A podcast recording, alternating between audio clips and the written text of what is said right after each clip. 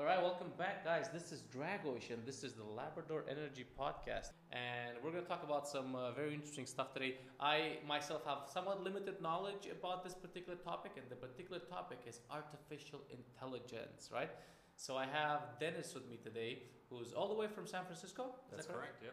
And Dennis is gonna help us learn a bit more about artificial intelligence. He's gonna explain this to us a bit more what he's currently doing and uh, how he's spending in ti- his time in this direction.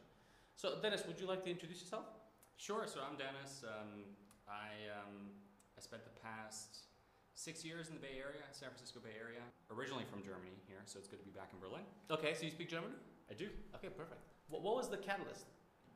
So the catalyst was, I think, in 2015.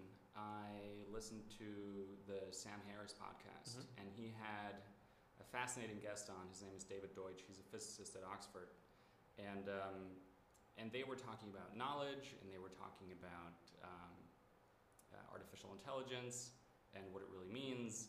And it got me it got me so interested in the topic. Um, it, it just kind of became a hobby horse of mine to kind of think about during the day. Um, never really took it all that seriously. Like I never made it an actual part of my life, Mhm. but um, I was hooked in a way. And so then I reached out to, to David, and he was actually nice enough to talk to me um, about it for about an hour on the phone, which I think was very generous. And uh, we got to the, and I, I had read his book at that point, which they re- had recommended on Sam Harris's podcast. It's called The Beginning of Infinity, and um, which I think is absolutely mind blowing. I think it's a wonderful book. Uh, everyone should read it who's interested, even tangentially, in those Mhm. topics. Um, and what happened then was I read the book, I called him up, and we talked about the different. I had written down a bunch of questions for him, and we talked about the different aspects of the book. And um, one one of those things was artificial intelligence, or he has he has a chapter in the book, or a couple of chapters that kind of zoom in on um, artificial creativity, is what Mhm. he calls it.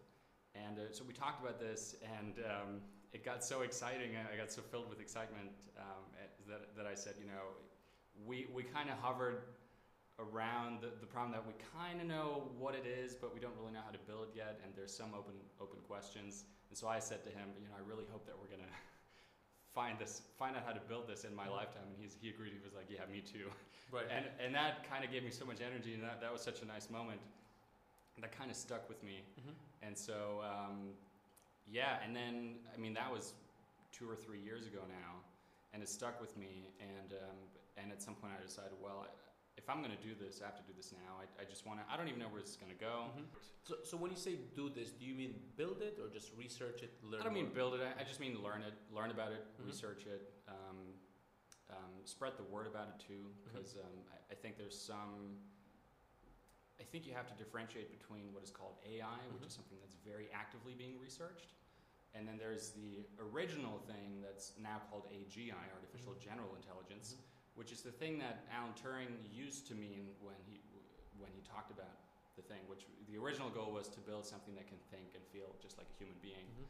Um, and so I think the industry has kind of moved away from that. And I even claim that companies like OpenAI um, or DeepMind, Mhm. they, they say they're working on AGI. I'm going to say they're not really working on it. They're still Mhm. working on AI. And in some ways, those things are opposites. Right. So let's let's kind of like uh, for the listeners that might not be familiar with artificial intelligence, they you know the the, the kind of the layman, the, the normal person might think as of artificial intelligence of you know they might think of Siri, you know, Yep, yeah, absolutely. or like they might think of like Cortana or like Alexa. Yep. But is that wrong?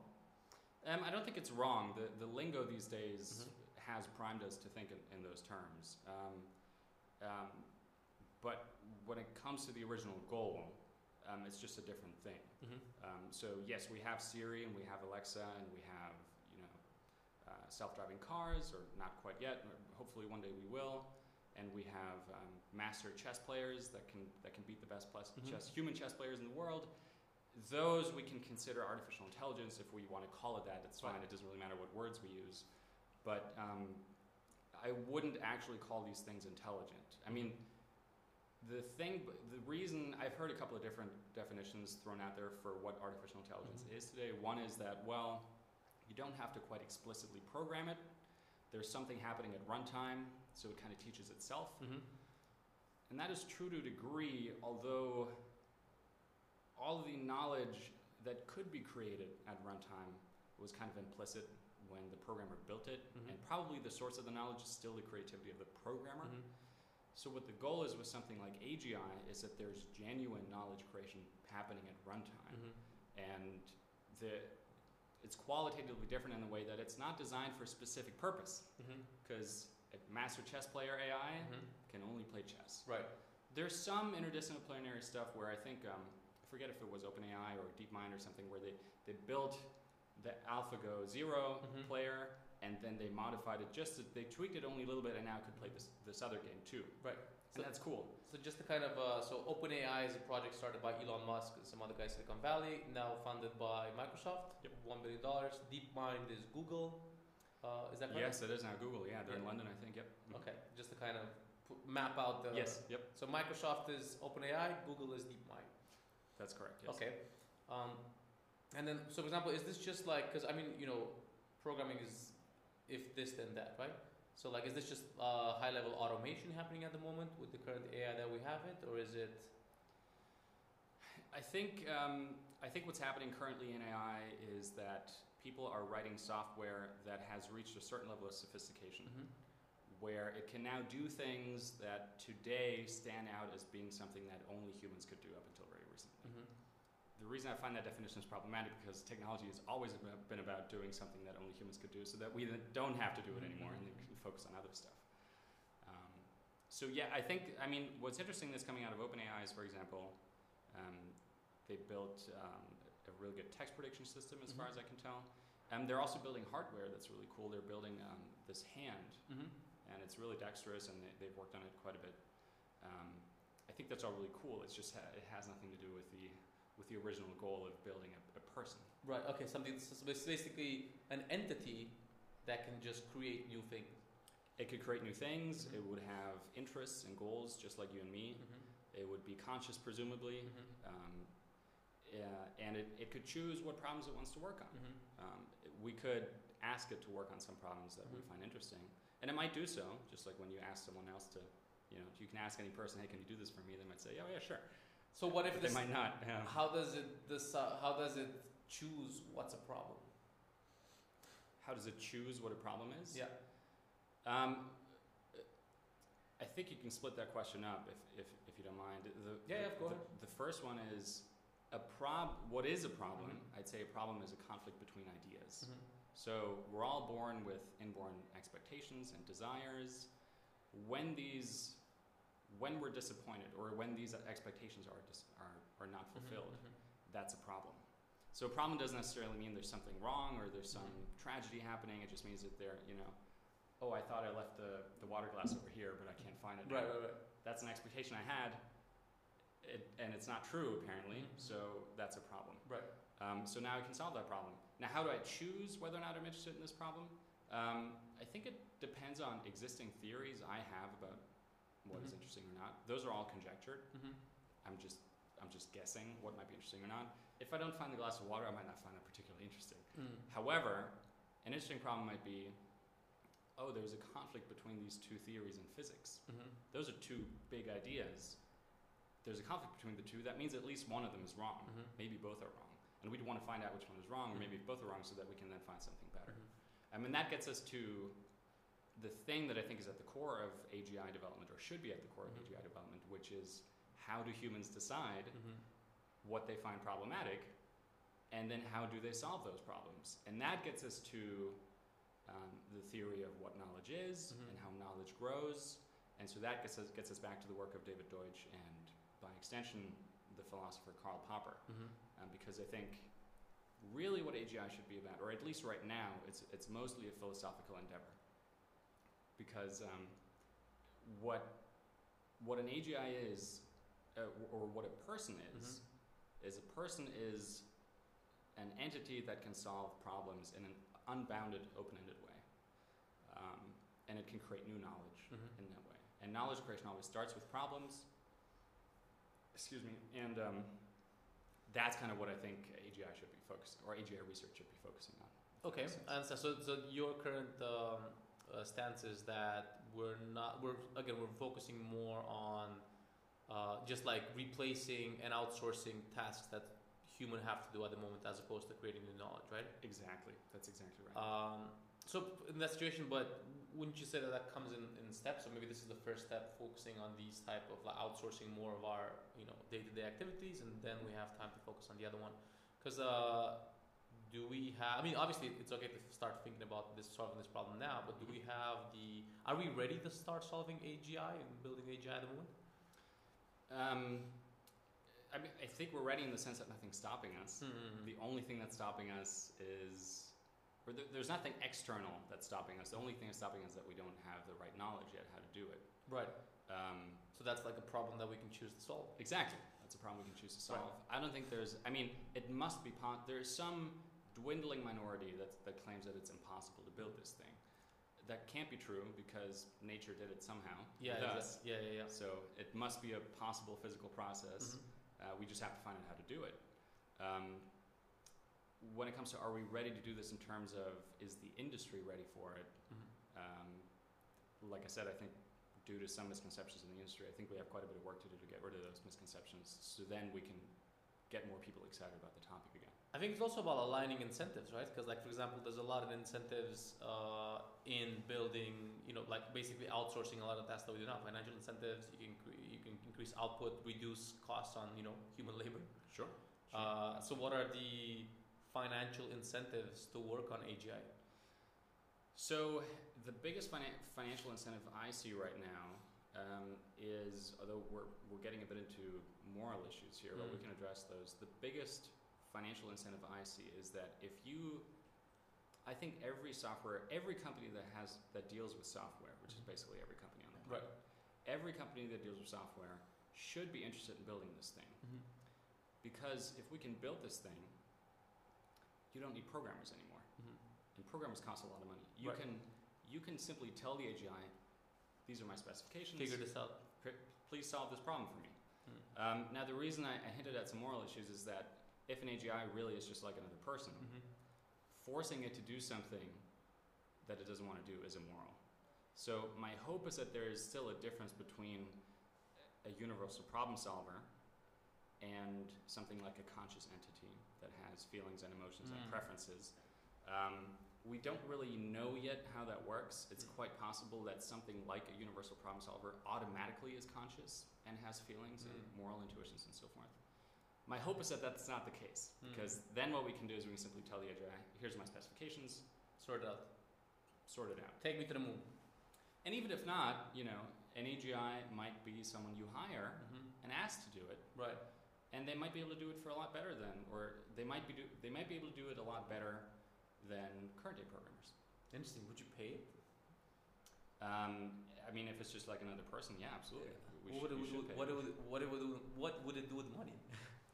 that's, Um, that's on the whole nother bag of worms, right? what do you do with your money? I mean, I just you know trying to trying to eat food. You know, the first one is sustenance, right? Right. Trying right. to it's trying to stay alive. I think it pays for electricity. I guess right. it pays for like it pays for hardware pieces. I don't know. Would it even be hardware or? Yeah, th- that's a question. Like, is is the current like are are we limited by the current uh, hardware that we have in building AGI? Right. That's a great question. Um, my tentative answer to that is no. I mean, there, there's a, I guess there's parts to it. Um, the first question is, uh, do we have the right hardware and principle, let alone speed and memory? Mm. Um, the answer to that must be yes, because what Alan Turing did was he built computers that are general purpose. Mm-hmm. Um, what's interesting about computers as we have them today, your phone, my phone, my, my laptop at home, all these things that have the same repertoire, they can only differ in terms of memory and processing power. Mm. Um, what's so beautiful about the theory of computation is that the motions within the computer, the set of all possible motions within a computer, are in one to one correspondence with the set of all possible motions in the universe. What that means is any process that happens out there, you can simulate on a computer. Mm-hmm. Um, that must mean we can simulate artificial intelligence or Right. artificial general intelligence. Um, so we have the requisite hardware to do this. The only thing that might hold us back is memory or processing power. Some people jump to that conclusion, I think, Mm-hmm. or say, oh well, we don't have it yet because our computers simply aren't fast enough. Right. The problem with that is, I think, well, we don't even yet know how to build it. So how can you judge that our computers are not fast enough? You Right. know, if you go into a meeting, you work for a software company, and, and, and your manager asks you to build a, a program, Mhm. you, you'd be laughed at if you said, "Oh, but our computers aren't fast enough Right. to do it." Because what what would they ask you first? Right. Why? Right. Well, what does that algorithm look like that it's so humongous that we can't run it on our right, right, computers, right? So, but even then, I I can't. I mean, it depends on the explanation of how this thing Mhm. runs first to know. But even then, This- I, I can't imagine that we have so much memory and, and processing power. I mean, this this is very this is very similar to uh, physics, right? Because a lot of a lot of theories in physics were developed before we had the technology to actually implement. Like, for example, you know, nuclear reactions and like splitting the atom and whatnot, right? Uh-huh. The people already kind of came up with the theories, and then you know, basically technology caught up. Basically, technology was built to prove or disprove the theories, right? That's right. And so this would be the same kind of situation. We have to build up the theories of what this looks like, yes, and then, you know, Yep. validate or And that's not an accident because I think the reason that happens is before you can build anything, you need a good explanation of how to build that Right. thing. It's very rare that we have sort of chance discoveries and things just kind of fall into place. But yeah, absolutely. Usually you have to guess a good explanation of how it works Mhm. and then you can go build it. Right. So yeah, because in this situation, if you're kind of, you know, if it's uh, actually a sentient be- being, does that mean that? Okay, the question is, do all sentient beings have emotions? Um, Because is that's that's one of the things we're worrying about in terms of morality, right? right. Um, yes, I mean, one issue is if it has emotions, we could hurt it. Mm-hmm. Um, we could induce pain. Um, the other issue is preventing, even if it doesn't have emotions per se, if we simply force it to go down a certain path or we, we coerce it to perform a specific task for us, Right. Um, we're inhibiting its potential to correct errors. Um, and inhibiting the means of correcting errors is itself immoral. Um, whether or not there, there's necessarily a bad feeling behind it, it I, that would be that would also be bad. But I think that's an additional um, thing we need to keep in mind. You don't you don't want to yeah you don't want to inhibit the means of error correction. Right. So, for example, let's say you manage to create the artificial general intelligence and it exists within a s- computer system, right? Mhm. It's, let's say it can't move physically because it doesn't have the ability. Yep. So does that mean that you are now you now have uh, electronic slave? Is that is this, is this electronic slavery? Um, that's a great question. Th- th- we should be worried about this Right. thing. You, people worry about safety issues um, with AGI as it comes to humans. I don't really see an issue with that because it's just another person. Mhm. So having building an AGI is a little bit like having a child. Mhm. And yes, sometimes people grow up to be terrible people, Mhm. but usually that's not the case. And usually that has to do with peaceful error correction and giving that person the Mhm. the you know the tools they need and the ability to thrive and have and live a great life, and then they just won't become a terrible person. Um, I think people, just like you're hinting at right now, I think people should be more concerned about safety and moral issues as it pertains to the AGI Mhm. because it might happen that we create this thing on a computer and then we just treat it like a slave because every program up till now has been built to a specification and we know exactly what it's supposed to do and then it just goes and does it. Mhm. So we're going to assume the same thing of an AGI and we're just simply going to tell it, no, you, you're going to do this Mm. because that's what we're used to. I think that would be a terrible thing to happen because AGI is simply not built for that purpose. Mm. AGI chooses its own purpose, just like you and I choose our purpose in Right. life. Um, so Well, sometimes you know people get stuck in nine to five jobs because they need something. So what if the AI needs something? Well, this is a pretty interesting moral dilemma, right? Uh-huh. Because like, what if you know uh, the AI needs to exist, Yep. and the conditions for its existence is do what I tell you or you die. right, um, I would consider that slavery. Yeah. Um, slavery. I would consider that slavery for sure. But um, yeah, it's interesting to think about what would a day in the life of an AGI be. Would it just like? Because again, it would probably just within. Uh, let's say at the start, it would most likely just exist within cyberspace, right? Mhm. So that means like it's just reading Reddit all day, or maybe it's watching porn all day. I don't know. Would it even be interested in porn? Would it create its own AGI porn? that is an interesting question. I mean, That's, my, my comedian mind goes to, oh, is this gonna. that, that's fine. That's cool. Yeah, I wondered. I've wondered too about physical concerns in general Mm. because, yeah, like you said, an AGI if it runs on a computer, Mhm. um, I mean that means it has a body, Mhm. which is the hardware of that Right. computer. But um, it, I wonder too how interested it would be in physical things, Right. um, and it might not be. I don't know. It- So, for example, let's say if you, let's say, reduce its memory while it's conscient, does that count as giving it a lobotomy? That would be problematic. Yeah. You know? It- right. Right. So, like, are you, are you lobotomizing your, you know, AI assistant? Yeah. Do you extract knowledge irreparably, or do you? Yeah. That would that sounds problematic to me for sure. Right. So in that situation, like, you have to, you know, maintain it, or like maybe even add more stuff to make it grow. Absolutely. Um, but like, let's talk a bit more about like, because okay, let's say if it does exist in cyberspace Mhm. and it just works in this area, most likely it becomes proficient in existing in cyberspace. So I think one of the concerns behind uh, the foundation of you know organizations such, such as OpenAI Mhm. is to prevent the AI from gaining the upper hand technologically and then deciding to you know pretty much hack all the nukes and bomb the fuck out of everybody. Yep. That's, if, that's in, in layman terms. That's Yep. that's my understanding of what Elon Musk was talking about. Right. Because like uh, again, for those that are not aware, like Elon Musk founded OpenAI as a preemptive move Mhm. to avoid the situation where uh, well self-preservation, right? To avoid the situation where to avoid Terminator. Right. Pretty much. So in that situation, like, what's the what are the risks there? Like, how do we kind of work with that? Like self-preservation versus you know preserving the who comes first. Right. Um, yeah. So the worry about the dangers of AGI is something that is is very um, fashionable right now, Mhm. for sure. A lot of people talk about this. Um, it tends to be a thing in history. Mhm. Generally, there, there's uh, there's Twitter accounts that, that show old newspaper articles about you know how the bicycle was perceived when it was, Right, first right, invented, right. the dangers of the bicycle, and how it's going to make people crazy.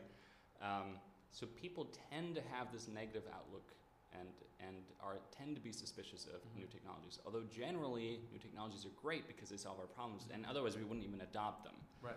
The worry here, I think, is that um, we, you know, maybe we build this. I forget the term that, that Sam Harris uses sometimes. We built this this little demon in a box or something, Mhm. and once we build it, there's just no way to turn it off. Pandora's box. Pandora's box, right? So an- another another thing that Elon Musk, I think, is it or it might have been Nick Bostrom, um, I forget who it was. Um, there's this idea of superintelligence. Mhm. So the the idea that the AGI is going to, you know, infiltrate all of the cyberspace and then Mhm. take over and then nuke everyone, is because it's going to do things so rapidly and it's going to do things so intelligently that we can't even keep up. Right. Um, and that's because it's reached some kind of super intelligent level. Right. level. So the the picture that people invoke is that, or the metaphor people invoke is that, you know, if we want to build a building Mm-hmm. and there's an anthill, Mm-hmm. I mean, the ants are not gonna, we're not gonna care first Exactly. of all, and the ants are gonna die, Right. and the ants couldn't even hope to to understand what we're up to or defend themselves, right? Um, and so the idea is that we're ants to, you know, the super intelligent AGI. Now this can't be so, uh, for for reasons that have to do with how intelligence works, Mhm. or I should say, for for reasons that were. The, for re- so the the comparison between ants and humans is correct. Mm-hmm. Ants cannot solve new problems. Mm-hmm. They can solve those problems for which their genes have given them the knowledge for how to do so. They can't prevent us from building a building up on their anthill. Um, but humans are already general purpose problem solvers. For every possible soluble problem that exists in the universe, people can solve it. There's no guarantees. They might not succeed. It might be really hard. They might fail. Mm-hmm. But there's no problem that is soluble Mm-hmm. that can't be solved by humans, by people. So that's it. I mean, once you're at that level, there's nowhere else to go. So. It's, it's the same kind of universality, as I said, with, with computers. Mm-hmm. From that point on, the only difference can be speed or memory. Mm-hmm. so then people worry, okay, but okay, let's say it's it's also a universal problem solver. It can Mhm. solve all the problems that people can solve. But what if it does so, you know, at the rate of ten years a year? Um, I think that's a red herring too, because first of all, before the technology exists to do ten years of thinking in a year, Mhm. there's going to be the technology to do one year of thinking in a year, Right. and then we can still talk to it. Right. We can always talk to it, but so I think that's wrong. The other issue is with it is there's already systems that do 10 years of thinking in a year. For example, a group of 10 people. Mhm. right, right. So right. companies do this all the time. We're not worried about this. The companies do this in a coordinated fashion. There's hundreds of thousands of people working at big companies, right. working towards a goal. That's a good thing. Mhm. Speed and memory should be embraced. We should. This is a problem solver. It's not a bad thing. It's going to solve problems, and it's probably going to share the solutions to those problems with us because they're interesting, just like you and I share solutions to problems. So we should embrace it. We should protect it because it's most likely going to be discriminated, Mhm. and we should give it resources, as many resources as we can to support it. Right. Okay, so in that situation, because I think you know, for us as humans, we're limited by our hardware, right? Well, at least for now, hmm because you know, once you get the chips in the brain, huh, huh, huh, that's exactly what happens then. You know, once you kind of remove your hardware limitations. Are we limited by our hardware? uh, I mean, I, I think so at the moment. I don't know, like the speed of the speed of learning, I guess. Ah, well, for example, like I don't know if you read, uh, I think it's called the um, the Talent Code.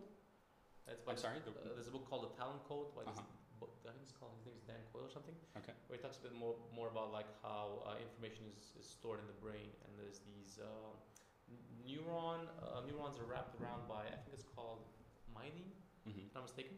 And uh, the more uh, neurons, the, uh, an electric circuit fires through a neuron, the more this uh, myelin wraps around the neuron, and the knowledge becomes permanent. Got it. Which is why you never forget how to ride a bike. Sure. So the idea is you need constant repetition so those circuits fire through your neurons and then that substance gathers around the neuron and solidifies the information. Right. So in that context we're kind of limited by, you know, how much how fast we can kind of learn things, right? Right. At least for now. Sure.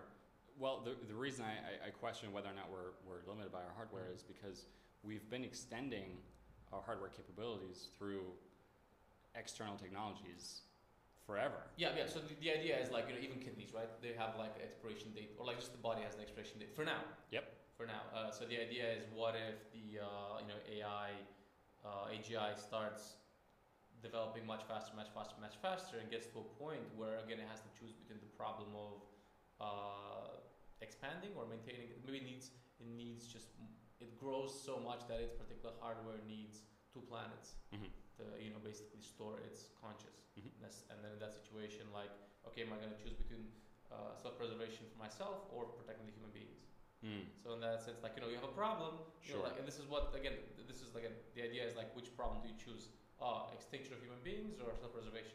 And again, this is the same problem that happened. Like you could argue, and I'm gonna be go a bit extreme with this. Like you know, even like uh, Hitler, he had a problem that he wanted to solve, right? Sure. And he chose the how he decided that was a problem is you know his own Right. mind process. But Right. what happens in that situation? Like, are you confident that again? This is like very far-fetched kind of worry. Uh-huh. But what happens in that situation? Um, what happens in that situation? I think first you'd need, first you would need a good explanation of why so much computing power is required that it would need to to, terminate an entire planet. Oh, okay. Well, let me let me let me rephrase the question. What about, for example, let's look at like Native uh, American tribes in uh, the U.S. Right? Right. You had they're particularly free post, you know, thinking at making like one decision that takes three days. You have a group faster, but then you know you have the, uh, the British colonial Americans came Sure. in and they basically pretty much like put them in corners and stuff. Yep. How, is that like does that make sense? It does. Um, though again, I, I'm not sure why we should assume going in Mm-hmm. that an AGI would have the this colonial mindset. Right. Um, we're we're the ones who are building it. Right. So it's going to be part of our culture. And part of our Western culture is error correction Mm-hmm. and liberty and peace and and making sure that people prosper. Mm-hmm. It's going to be born with these moral ideas, um, or it's, we're going to we're going to teach it these moral ideas, and it's going to make moral progress. Um, so I, I think something like that happening with, with AGI is just very unlikely. So okay, let's talk about the um, the AGI race, right? Uh, the ace tour, the race towards uh, developing artificial intelligence. What happens when you have like America developing its particular form of AGI, and then China or Russia developing its own particular? Because everybody instills their own values and culture Uh-huh. within that particular AGI. What happens in that situation? Right. What happens? What happens if Russia gets there first? Yeah, what happens? With, what happens when you have like uh, American AGI versus Russian AGI versus Chinese AGI? Who's what's, Ah. what's cooking there? I see. It- That's a good. question. I don't know. I don't know. Because again, they are you know they have a particular different set of uh, you know morals and what happens if if you're in a room with with a Russian and a Chinese? I mean nothing bad happens. We're Right. just kind of talking. about it. Right. So this might happen, right? Right. But you Um, might have situations where, let's say, you know, some cultural values in Russia are different than some cultural values in the U.S. For example, mhm. how open is the Russian culture to homosexuality, right? Sure. And that's just an example. Sure. Uh, versus the American culture, right? Uh-huh. What happens if I'm in a room with a Russian that is particularly uh, homophobic, let's say? Yep. And then uh, I'm not. I mean, obviously, we can engage in conversation, and I might be able to convince him, hmm but at the same time, he might also decide that maybe I'm a sympathizer and he wants to hit me in the head. Right. Right. That might happen. Yeah. Um, th- there's another thing. Th- there's another part to that question I find interesting, which is how. So let's say we're, we're considering this a race, Right. and let's say we want to beat the Chinese, Right. and we want to build AGI first. I think it's actually very likely that the West, somewhere in the West, this is going to be born Mhm, 1st mhm. because the West has a crucial advantage, and that is the West embraces error correction Mhm. and the West embraces finding problems rather than um, finding a particular ideology and trying to stick with it. Mhm. The reason this is so important is because at the very core of AGI is error correction. Mhm. It can't work otherwise. It has to find problems and then try to fix those Mhm. problems and create new knowledge. Right. Um, so I think the West has all the, the requisite, um, it has the requisite ideology to make this happen. Mhm. That I don't see, I should be careful here, I've never been to Russia or China, but um, as far as I can tell theoretically, they may not have the, the cultural setup to do this Mhm. successfully. Okay, so so basically you're arguing that it's not purely a it's not purely a technological problem. Correct. I think once we have a good explanation of how this thing works, Mm-hmm. I don't think it'll be that hard to implement. I, after all, our genes did it somehow. Mhm. It can't be that complicated. Mhm. It's not. Probably landing a man on the moon was is probably harder than building this. That's Mhm. that's my that's my speculative guess here. Okay, so you you you you think that if we kind of like focus enough resources in it, but is it like the resources that we need to kind of focus on this particular endeavor at the moment are they purely intellectual resources, material resources, or think they're I think they're mostly intellectual resources. Yes, So, you want to get more people to start thinking how to actually come up with this? absolutely. Okay. I think right now there's there's the field of, of Popperian epistemology. Karl Popper was the philosopher who really made great contributions to the field of epistemology, which is the study of human knowledge and how it grows um, and how it's created in the first place. This is what AGI is all about because it, it can create new knowledge at runtime, like I said. So we need to understand how it is that humans come up with new knowledge in the first place. Mm-hmm. And that's the question of epistemology. This is largely a philosophical effort. Mm-hmm. Um, peop- there, there's a problem with that, which is that people don't really like when they hear the term philosophy. Once they hear the term philosophy, they oh, you know, that's very theoretical. It's very kind of out there, far fetched. Right. But something something that Popper made sure to, to, to tell people is that no, there are, yes, there are those philosophers who just navel gaze, and there's a lot of bad philosophy, no doubt. But there are real philosophical problems that need solving. One of those is how to build an AGI. Right. I mean, when it, when, you, when it comes to the question of how do humans come up with knowledge, right? How Mhm. they create stuff. Have you ever read Thinking Fast and Slow by Daniel I have. He has. Uh, he mentions. I remember like this uh, particular part in the book where he says that uh, creativity is nothing more than an associative memory that functions really well. Whereas basically, I put this glass with this phone.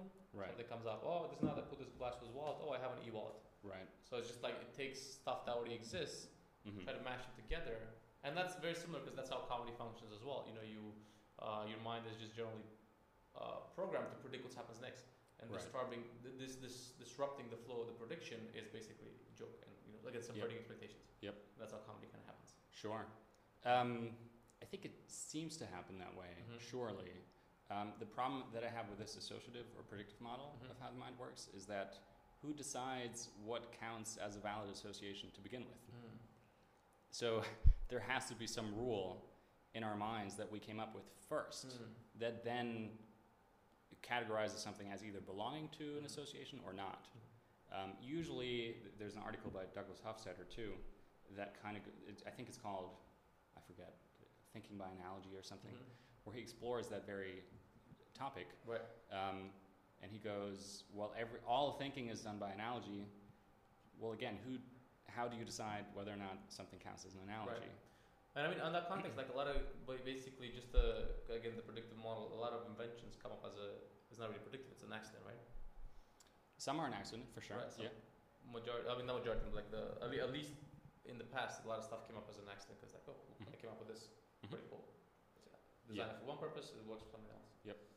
So yeah, it's it's an interesting point. I mean, do you have any more uh, knowledge on how potentially you know this this idea of creation of knowledge happens, or that, I'm not super super familiar. Yeah, absolutely. Right I can talk about it all day. It's my favorite topic. Um, so, the up until Popper came came along, the the most and it might still be the, the most accepted idea to, to this day is that knowledge comes to us through the senses. Mhm. So all we do is we observe the world, and if we have a particularly clear or pure mind, and we're, we're not trying to, you know, impose our own ideas onto the world, and we're just letting it kind of come in Mhm. unfiltered, then we get a clear picture of how the world works, and we just have to read the book of nature, is, is Mhm. one of the quotes. I forget who it said.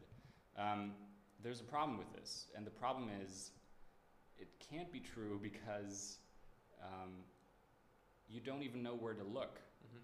and what to observe without some theory of what might be interesting to observe. Karl Popper, sometimes in his lectures, he would say, okay, just observe.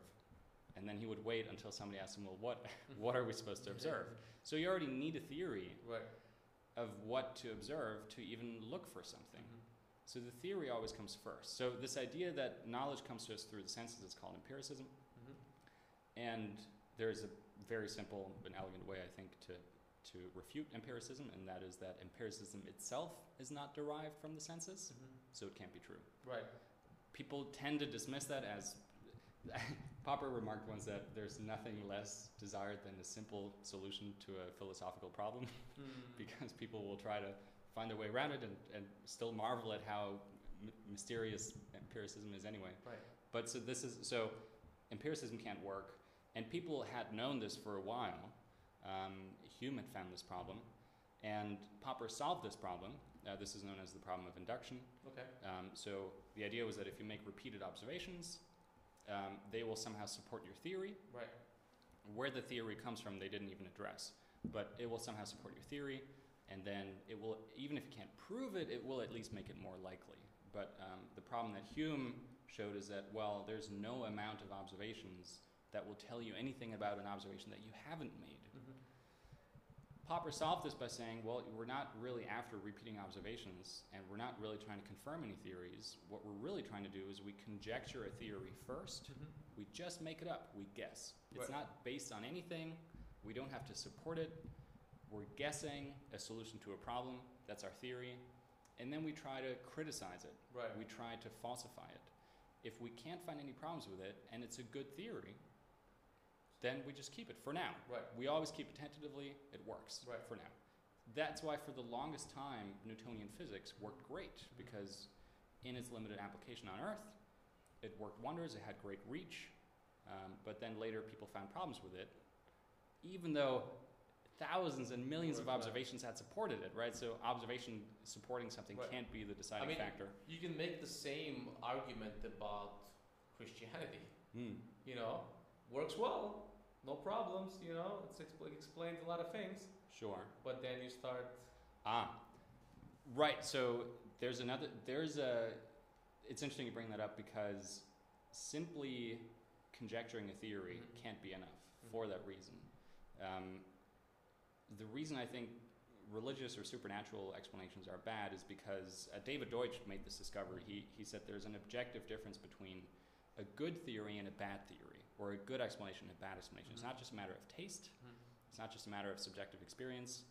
A good explanation is an explanation where each part of the explanation does its job, and if you try to change any part of it, the whole thing falls apart. Mm. Um, usually, when you have an explanation like, well, God did it, um, you can simply replace God with angels or wizards, or, and it still works. Right.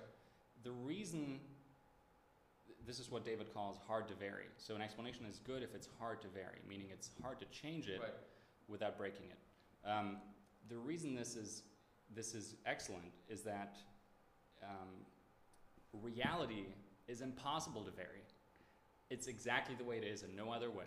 So if you have something that's hard to vary Mhm. and then you replace it with something that's even harder to vary, that means you're getting closer to reality. Right. So this is a yardstick that tells us Right. Right. How much closer we're. We can we can never say how close to reality we are, and we'll never know when we've reached it. Probably never. So you need an But- ultimate constant. What's that? you- Like, is it is this uh, what do, what do you call it in uh, software development? Is uh, source of truth? A source of truth? Is that what, what it's called? I'm not sure Like in you're- databases, you need a what was it called? Jesus Christ, uh, the the real source of truth. The, the Sure. I forgot what it's called. Yeah. Unfortunately, in in science and philosophy, we just we never have. Right, right, right. But you want to go for something truth. that is as well as unvariable. Right. We want something that is extremely hard to vary because that tells us that we're onto something. Right. There must be at least some truth Right, right, in our theories if it's really hard to vary. Yeah. Okay, so like for example, going back to AGI, Mhm. like how do we use that in terms of actually developing AGI? Right. So if we, so this is more or less, although I probably butchered it in some ways, but this is roughly how people create new knowledge. They they conjecture a solution to a problem, and then they try to criticize if they can't find any problems with that new theory. They just keep it for now. Right. Come up with an assumption, try to disprove it, can't disprove it. Exactly. Good enough. Exactly. Exactly. And again, in the in the, it's not just about the the falsification part. It's it's about coming up with good explanations. Right. Um, and we basically need to understand what how exactly that happens in detail. Like what is the physical process that happens in brains or in our minds Mm-hmm. that makes this happen? Um, there's So- there's some questions you need to answer to to get to that answer. One is well, if it's all about creating new knowledge, how do you encode knowledge in computer programs? Right. What's the right data structure for that? Like, what's the right data structure for an idea or for an explanation? Um, that is one problem you need to answer. Another problem is that you need to solve is the whole process of conjecture and refutation is literally an evolutionary process. Right. Um, so it has strict analog to random variation in biology and selection in biology. So this is great. This is really cool because it means that oh, this program, this creative program that creates new knowledge in our minds, is a genetic program. Mhm. It's an evolutionary algorithm. Um, the problem with existing evolutionary algorithms is that it, it, it despite appear, or contrary to appearances, it probably hasn't really created new knowledge yet. Mhm. The more obvious explanation is usually the creativity of the programmer who built the program. Mhm. Um, so there's some work there to be done as well. How can we actually simulate evolution in a program? So okay, so let me. I'm just thinking of um, frogs, right? Mm. So let's say a frog can have up to like I don't know, a hundred eggs, lays a hundred eggs. doesn't Sure. it? And then each particular egg has one genetic variation, right? Uh-huh. And then eventually, the one that is strongest survives and lays eggs with that particular variation encoded. Yep. So does that mean that in order to develop AGI, do we need a program that programs itself programs a hundred versions of itself with small variation that uh, again pro- programs another hundred versions of itself with small variations until one Um, sort of, there? yeah, sort of like that. I think the program itself would kind of be the umbrella program. Right. This, this is the creative program. Um, much like evolution in nature is kind of the, the Right. umbrella term for everything that hap- Right, everything that happens in nature. But every organism in nature, I think, would have its counterpart um, in the creative realm with particular programs that are supposed to be solutions to problems. Right. And then what it'll do is it'll conjecture, you know, a ton of candidate solutions right each with slight right mutations and variations. Right. And those that work better right will that win. will, will be kept and the other ones get deleted. Exactly, exactly. So there'll be some competition, and there'll Right. be survival, and there'll be death. So in that situation, is that moral? Because you're basically you're creating new uh, digital species and then you're deleting them, right? Yeah, well, Do you, see, do you see what I'm saying, right? You're creating new Right. types of butterflies, but then these butterflies don't serve the purpose that you wanted it to serve, so you're just deleting them. Uh huh. Absolutely. Well, the ideas themselves. It's a good question whether or not we would consider them alive. Right. Um, yeah, you're creating digital genocide with every species. right. Um, there's some there's some work to be done there. I think. I mean, I'm not. I'm, If- if, no, no, no. it works.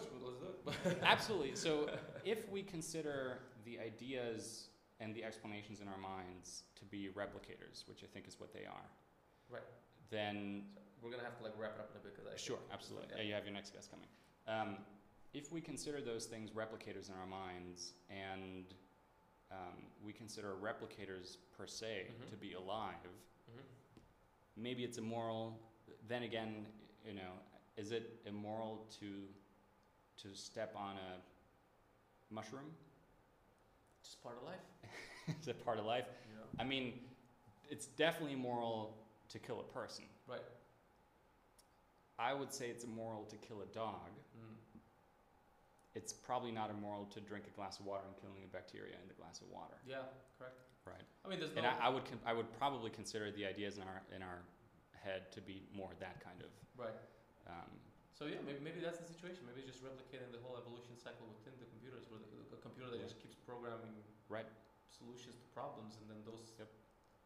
in an open-ended, unbounded fashion. yeah, Yeah. and then see what happens. exactly. Obviously, maybe maybe contain it a bit, or I mean, to some degree, when it starts reaching the maximum capacity, then you know, give it a larger petri dish. Yep. Exactly. Give it more memory. Give it more processing Right. power. Give it what it needs. Do we just solve AGI? I hope we made some prog- Yeah. progress towards it. Yeah. Okay, I mean that was look, that was super interesting. We're gonna unfortunately we kind of vacate we have to vacate the room soon. But did you have fun? Absolutely. Thank I you for having that's, me. that's definitely Labrador Energy. I think I learned a lot, and uh, man, I'm, I'm excited. Like, keep us. Is there anywhere where people can follow you or learn more about you, or or, or the movement? Uh, yeah, the absolutely. Um, so you can follow me on Twitter, Mhm. um, DC Hackethal. Um, What's your podcast name? uh, artificial creativity. Okay. Artificial creativity. Man, these computers are coming for my jokes. wow, coming for comedian jokes. Okay. Yep. Okay, awesome, man. That was that was super insightful, and I'm uh, very happy we had the chance to do this. I definitely that counts within the sphere of Labrador Energy. Awesome. It's intellectual Labrador Energy. Great. Awesome, appreciate it, and uh, looking forward to you know seeing what you have cooking up. Thank you very much. That's it for today. Guys, this is uh, Dragosh. I want to let you know that you can sign up for my mailing list in order to get updates from me at dragoshcomedy.com. Just go there, put your name, your email, and I'll send you updates whenever I'm up to new podcasts, new shows, or in, in your area. You can also find me on Instagram at Dragosh Comedy or Facebook Dragosh Christian Comedy. Thanks a lot, and uh, catch you guys in the next podcast.